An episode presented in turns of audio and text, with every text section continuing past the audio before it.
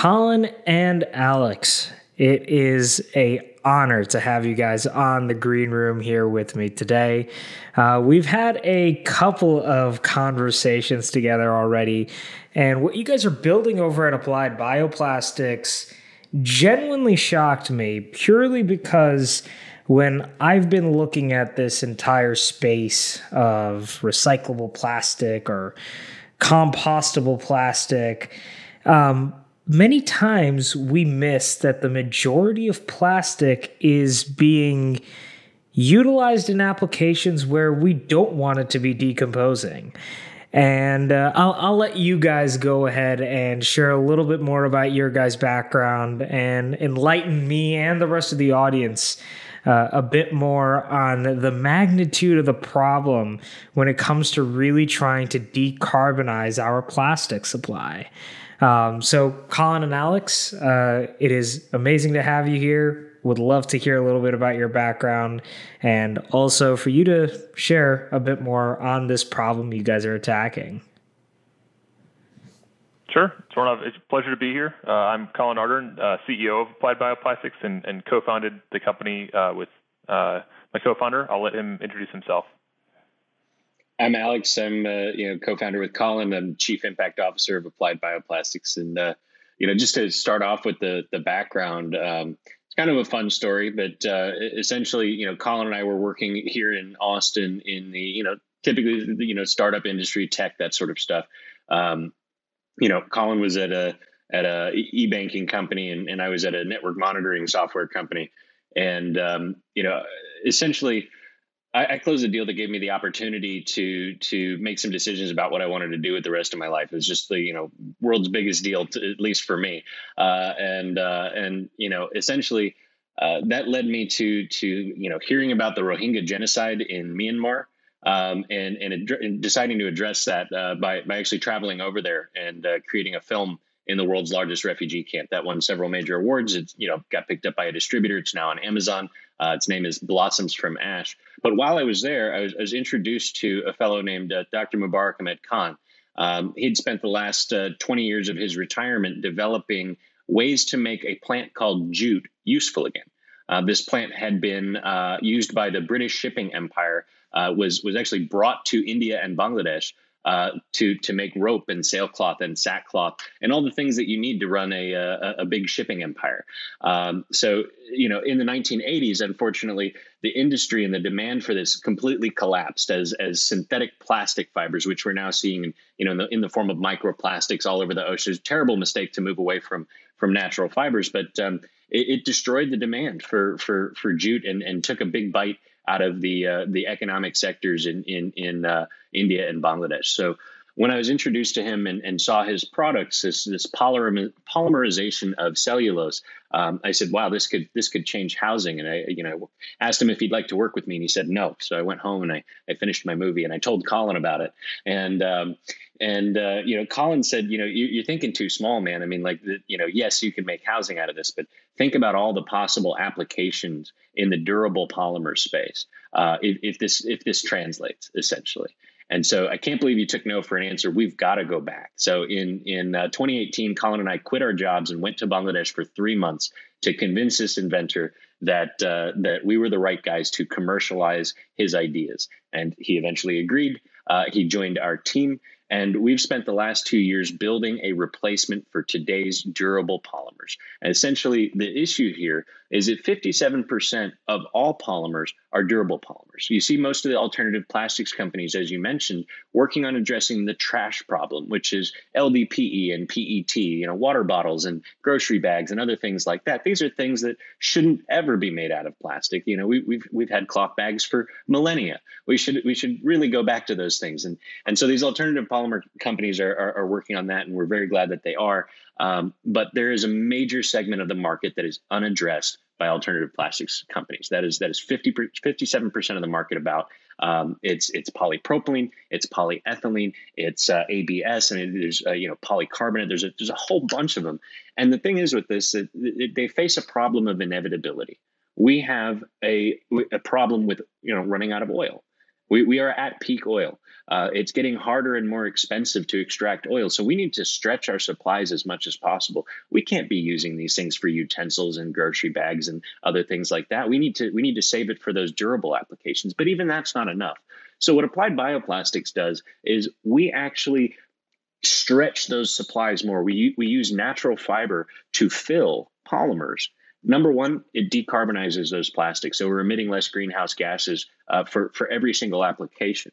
The second thing is they cost the same. And the third thing is we can make our plastic on the same machines that everybody makes plastic on today. So there's really no change to the bottom line of the companies that need to adopt this, but they really need to adopt this. Like I said, durable polymers are going to run out and, and we need to stretch them as much as possible. So that's what we do here at Applied Bioplastics.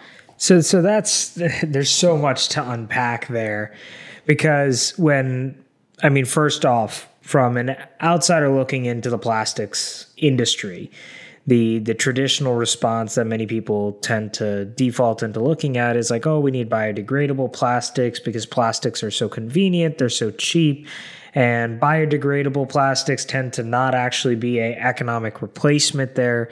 But then we tend to always overlook the plastics that we may use in airplanes and cars or in our pipes because you mentioned like things like PVC and ABS um, being those durable polymers. So what I I would ask you is by reducing the petroleum concentration in the plastic making process with what I'm assuming is jute um, or whatever these plant fibers are that were popular during uh, the British Empire or the shipping empire at that point in time. Um, are are these are these fibers actually reducing the cost of manufacturing for plastics manufacturers? Because if so, then it almost seems like it's just a matter of how much can you guys supply of this chemical compound or this um, composite material um, to these manufacturers so that they can meet global demand. Um, where does it fall on that economic side? Because I think that's a critical question that many people, from investors to even people who play in the clean tech space, tend to want to know about when it comes to plastics and, more importantly, alternative plastics. Yeah, that's a great question. Um, so in the short term, uh, you know, we're able to provide product at price parity with traditional petrochemical products. As we continue to scale our production, I think we will see some efficiencies of scale where we, we can offer some cost savings as well. Um, and and that that helps uh, our customers. That also helps the producers. Um, you know, as as Alex was talking about, we can help stretch that uh, petrochemical supply. So when you see a price spike like we did uh, back in February during the winter storms here in Texas, you know, polypropylene prices went up to uh, $3,700 per metric ton they nearly quadrupled in price. Um, whereas our plant fiber uh, stayed the same price. So uh, you, you, can see some price stabilization and, and some cost reduction, um, especially as uh, oil becomes more scarce and polymer prices continue to rise. Another good thought on that is is um, you know thinking about the fiber that we use and the economic benefits of it to to farmers and smallholders. Um, there are other ways to get fiber as well. So, you know, we're, we're doing experiments with agricultural waste and invasive species. So we can kill two birds with one stone. If you've got an invasive, you know, plant species, we can remove it for you and then do something useful with it. I mean, most invasive species, what you see happening is people will burn what they what they aren't going to use. That that goes the same for agricultural waste. So that releases a ton of greenhouse gas into the atmosphere, and and people are just burning it because they have nothing better to do with it we can take that stuff. We can take those invasive species, we can take that agricultural waste, we can process it and turn it into a valuable composite. And in a lot of cases, people are going to pay us to take that away from them, right? Because they, they otherwise they have to pay for burning it. Right. So, so, you know, as far as the economics go, as Colin said, you know, once we get to scale and once we are, you're, we're, we're using a bunch of different types of, of agricultural products, whether they be intentionally grown, invasive, or waste, there's going to be some serious efficiencies to to to uh, you know both our margins and to our customers' bottom lines. So, d- does that mean that you guys aren't affected by the seasonality? Because obviously, when it comes to plastic, uh, we're making tons you know, probably per day, right? Is 120 million metric tons of polypropylene per year. A day? 120 million oh, per year. metric tons per year. Per year. But it's still in the millions per day, right? Right. No, yeah, no, you're you're not wrong that the volume is so high, but then the natural, I think, insight that you guys could share a lot of light onto is what does it really take for a plant-based fiber to to be able to meet the global demand for plastics? Because even if we say, hey, we only want to fill that 57% of the total market, and sure, you know, I'm sure you guys have developed something really unique in terms of IP um, and the PhD that you guys are working with that actually created the core IP for the company.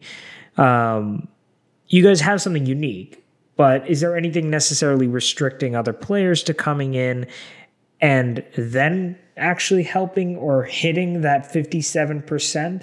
Because I, I doubt a plastic manufacturer is going to want to make the move over to applied bioplastics or a plant based solution unless number one, the economics check out, and number two, the supply can meet the demand that they're facing on a day to day basis. And you guys have already addressed the economics and the, you know, no process changes really because you guys can inject right into what they're already doing today. How how do you guys think about the entire side of, well, are we going to have enough supply to be able to meet the kind of global demand we have for plastic today?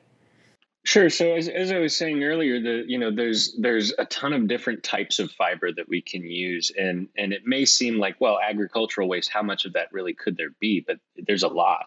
Um, humanity, you know, wastes a great deal of of its polymers. In fact, we were speaking with an investor today who had an excellent idea, which is that many oil companies that we seek to partner with, um, you know, to improve their product, um, have included ethanol in their products. And so far, we've stayed away from using any corn based products because there's some major issues with corn production. Um, you know, raising uh, forests and and uh, you know clear cutting in order to make room for corn so that people can you know make ethanol.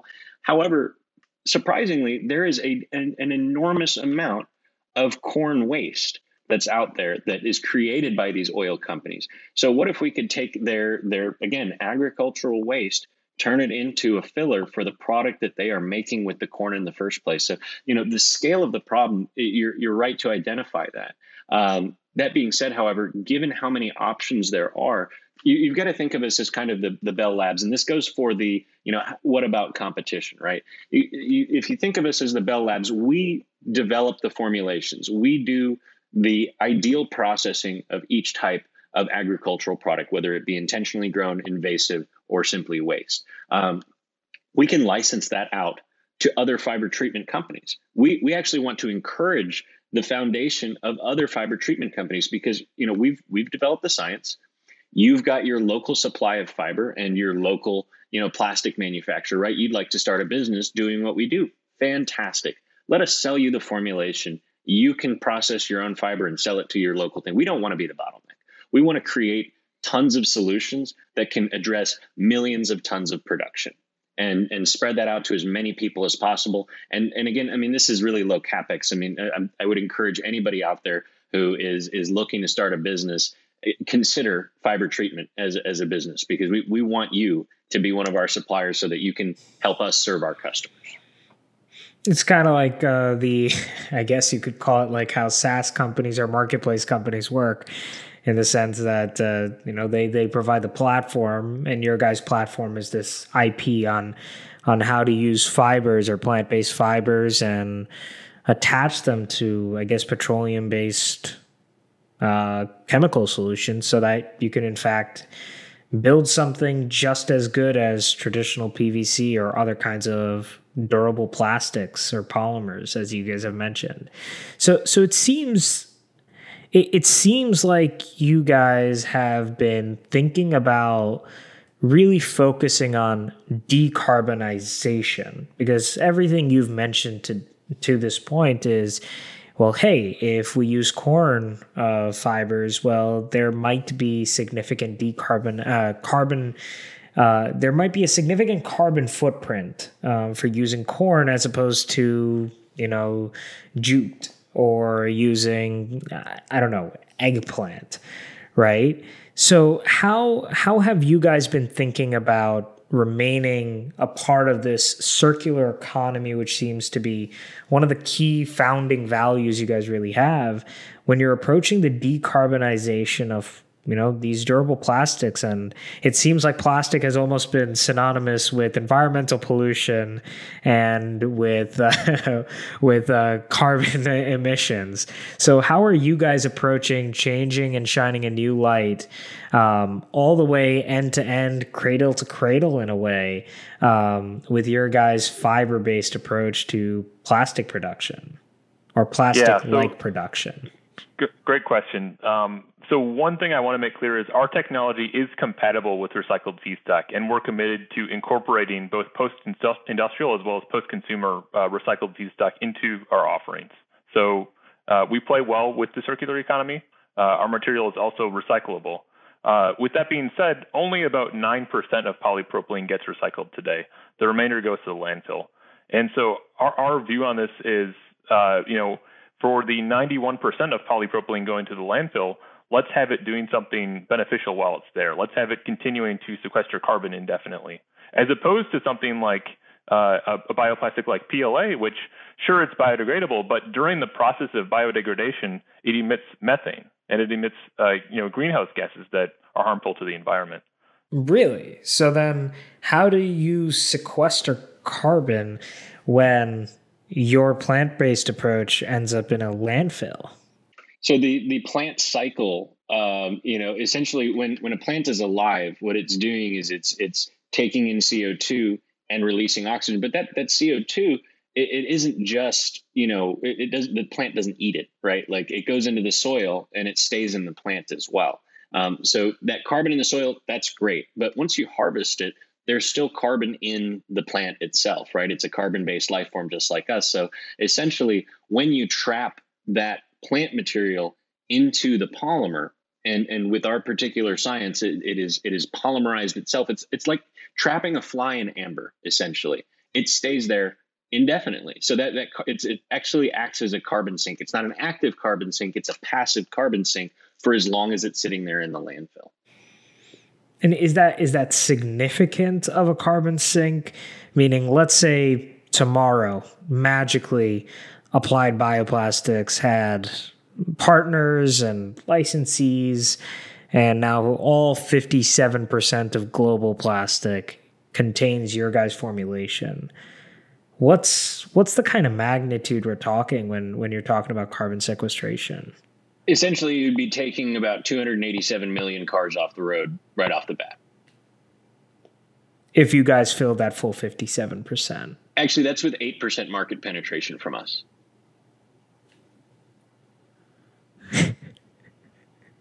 Okay so so there there is there is significant uh, impact um, i'll leave it at that but um, it, I, I guess switching gears because it, it's it seems like this is something that should have been implemented long time ago then. What's what's been the main reason a plant-based fiber solution if if really you're saying hey with 8% you know of applied bioplastic solution out in the market we're meeting cost parity with traditional plastics and with 8%, we're taking the effect of 280 million cars off the road. Um, and on top of that, we're sequestering carbon post life when it's in a landfill. Um, and it's recyclable in nature. Plus, we can tap into various different kinds of plant fibers that may also be emitting carbon because of the way they're being utilized today. So it it it sounds like well, why wouldn't we be doing this? But what's kept the market from implementing this until today? Because it almost sounds too good to be true. Yeah, so uh, um, there's a few different factors. Uh, you know, first of all, there are a few fairly major challenges with you know developing this technology related to adhesion of the fiber with the the polymer matrix.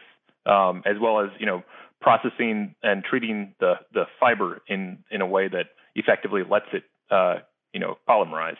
Um, but I guess you know outside of the the technological and operational hurdles, um, I think it's a combination of you know, brands not being interested or willing to switch over to a decarbonized solution because they didn't have any any justification to do so until now. It's only been the past few years when consumers are starting to wake up to the fact that emissions are a major problem and it's something where, you know, we're driving off a cliff and we, we need to slow down the bus, you know? So it just the timing wasn't really right up until now, and the, as a result, there wasn't really interest in commercializing this technology. And and is that because the problem wasn't felt, you believe, by these different manufacturers and players in the space that hey, until people actually complain that we're using plastic packaging that harms the environment, there's no real reason for us to switch a part of our supply chain when we can focus on our core product? Absolutely. Yeah. And I, I think if you look at, and, you know, I, I don't want to alienate our future customers and licensees here, but I, I, will say that that you know the people who were in charge in the 1970s and 1980s of the large extractive companies, the ones that are taking resources out of the ground, had a vested interest in continuing to do things the way that they were doing them. Right? You can't you can't really assail the characters of the people who are in charge today. Um, but at, at the time, there was a big, you know, almost propagandistic push to get consumers feeling like their consumption was truly driving greenhouse gases, and their consumption was the problem. It, it, you know, even Earth Day was a creation of a of a lobbying group that was funded by uh, big oil. Um, you know, making consumers feel as though it was their problem for not recycling. But the reality is that it, they were resistant to change. They were making lots of money by not changing. Um, and and they were helping people feel like it is our each of our individual responsibilities to to reduce the species' uh, you know carbon emissions. Um, so I, think it's it's almost like the electric car, right? It, one one a viable one was invented in the 1970s. The the companies that uh, were doing things with uh, you know oil based uh, uh, vehicles said, you know what, this is a threat to the way we do things, and we don't want to change. So we're going to buy it and we're going to squish it. Um, so, I mean, the reality is that natural fiber composites have been around since 1945. And uh, you know, the the unfortunately, that science hasn't really progressed because there's a vested interest in not funding it.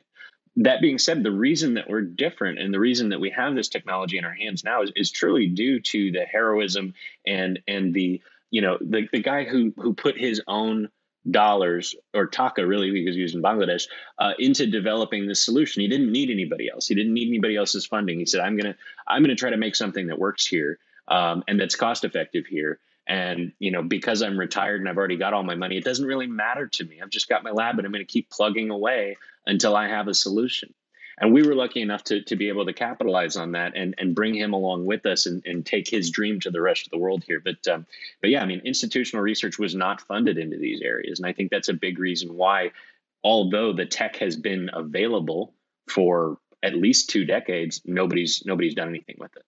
So it seems like it's really market timing more so than anything else, really. Is that there's finally a pull from the market for solutions like this and serendipitously you guys stumbled upon the right technology the right co-founders and had the right connections to be able to to get as far as you guys have so far so Absolutely. that that makes that that I mean I think the only way you can look at that it is blessed. But um, I guess with that being said, the the one parting question I'd love to ask uh, from you guys is what do you guys see in this market happening right now that gets you guys really excited that most people tend to not see? What's something that you guys have learned from playing in the plastic space beyond the fact that 57% of all plastic is not supposed to be designed to be biodegradable? That's still blowing my mind. But what's that really key market movement or trend happening that's exciting to anyone who's in the plastics industry day to day, like you guys, that people may not be able to see from the outside in other sections, sectors of clean tech, or investors that might be fascinated in the space? Sure. I mean, so something that excites me, I, will go with two things. One is the amount of activity in the space is absolutely incredible. You know, the the number of companies and and the the quality of of companies that are working on uh, fixing the problem uh, give me hope that you know in the next 10, 20 years, you know, we'll, we'll be doing a lot a lot better uh, as a species. The other aspect of this is the the degree of pull from brands for solutions is uh, you know great. Like I, I don't want to say overwhelming, but uh, brands like really is it genuine pull now? There is, there really is, and, and you know we're seeing that. So um, you know having a lot of really great conversations with brands that are truly looking to find better alternatives now, where a few years ago they they weren't really looking. So I'm really excited about that trend. Awesome. I, I, want to echo that. When when we started out, two just even two years ago, we you know one of the first things that Colin and I did was we we prospected, we cold called, we said, "Would you be interested?" Right, and you know, shout out to uh, CVS Health. They were the first one who was just like, "Yes, we, we've been looking for solutions," but almost everybody else turned us down. Right, and here we are, two years later. You see the the major court case with with Shell yesterday. Um, the activist investors at, at Chevron and Exxon taking over and saying we are going to make a commitment all, like all in the last year you've seen all of these written commitments from all of these massive brands saying we recognize now that this is a problem. Whether whether we were denying it before or just ignoring the problem we recognize that it's a problem and that we're ready to be part of the solution. And and that's super encouraging. I mean I, I, feel like as you said earlier like blessed right? Like we we we serendipitously found this technology. We built the right team to scale it out. Um, and then just as we're really getting going and we're, we're about to raise investment to establish our, our fiber pretreatment facilities to, to get this stuff going, all of a sudden in the last six months, you see all of these brands just commitment in 10 years, commitment in 20 years. Sometimes you, you see the 2050 commitments, which is a little disappointing, but um, you know, the, the 2030 commitments and the 2040 commitments are amazing, you know? So there's that. And then the other piece is that you see a lot of investors looking at this space as well. Um, you know, the, I think the problems with alternative plastics that biodegrade are becoming well known. Um, the endocrine issues that, that can result from different kinds of chemicals um, and, and uh, in, in the polymer industry as a whole are becoming known. So there's it, it, it's just it's less blind capitalism and more hey how do we intentionally build the future that we want I mean, like we don't want a Mad Max hellscape for our children. So like let's let's do something a little bit different. And and so that's incredibly encouraging. Um, the other piece is is institutional buy-in.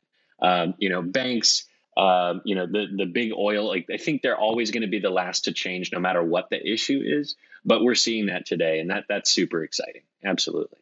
Awesome. So I guess then uh, is is applied bioplastics hiring, and if so, you guys are welcome to plug that. And uh, regardless, if people wanted to stay in touch with either of you guys or had some questions about how you guys are delivering impact and wanted to continue the conversation beyond here, how could they reach you? How could they follow Applied Bioplastics and maybe even potentially join the team at some time in the future. Yeah, so we, we did uh, recently start an internship program. It's it's currently full up, but we do expect to be hiring close to the end of the summer again. Um, you can follow us on Twitter at a bioplastics. Uh, you can follow us on Instagram as well. Um, and if you'd like to reach out with questions or, or like to submit your resume, uh, please email us at hello at appliedbioplastics.com. Awesome. Well, Alex, Colin, it's a pleasure and thank you for coming on. Thanks so much for having us, Swarnov. Thanks, Swarnov. Cool stuff. Hey, thanks so much for tuning in to this episode. If you are listening on Spotify, please make sure to add this to your favorite episodes and also consider sharing it on social. And if you're tuning in on Apple Podcasts, make sure to leave a review with uh, your thoughts from this episode. And of course, to also share and subscribe to this show. The Green Room is brought to you by The Impact. There's a free newsletter that you can find on readtheimpact.com, which shares plenty of insights as well as brand new startups that we're finding that are pre Series A, which could be opportunities for you, your fund, or potential co founders to really want to check out and learn from. So, with that being said, this is Swarnov Espajari from The Impact. It's been great to have you, and I'll see you in the next one.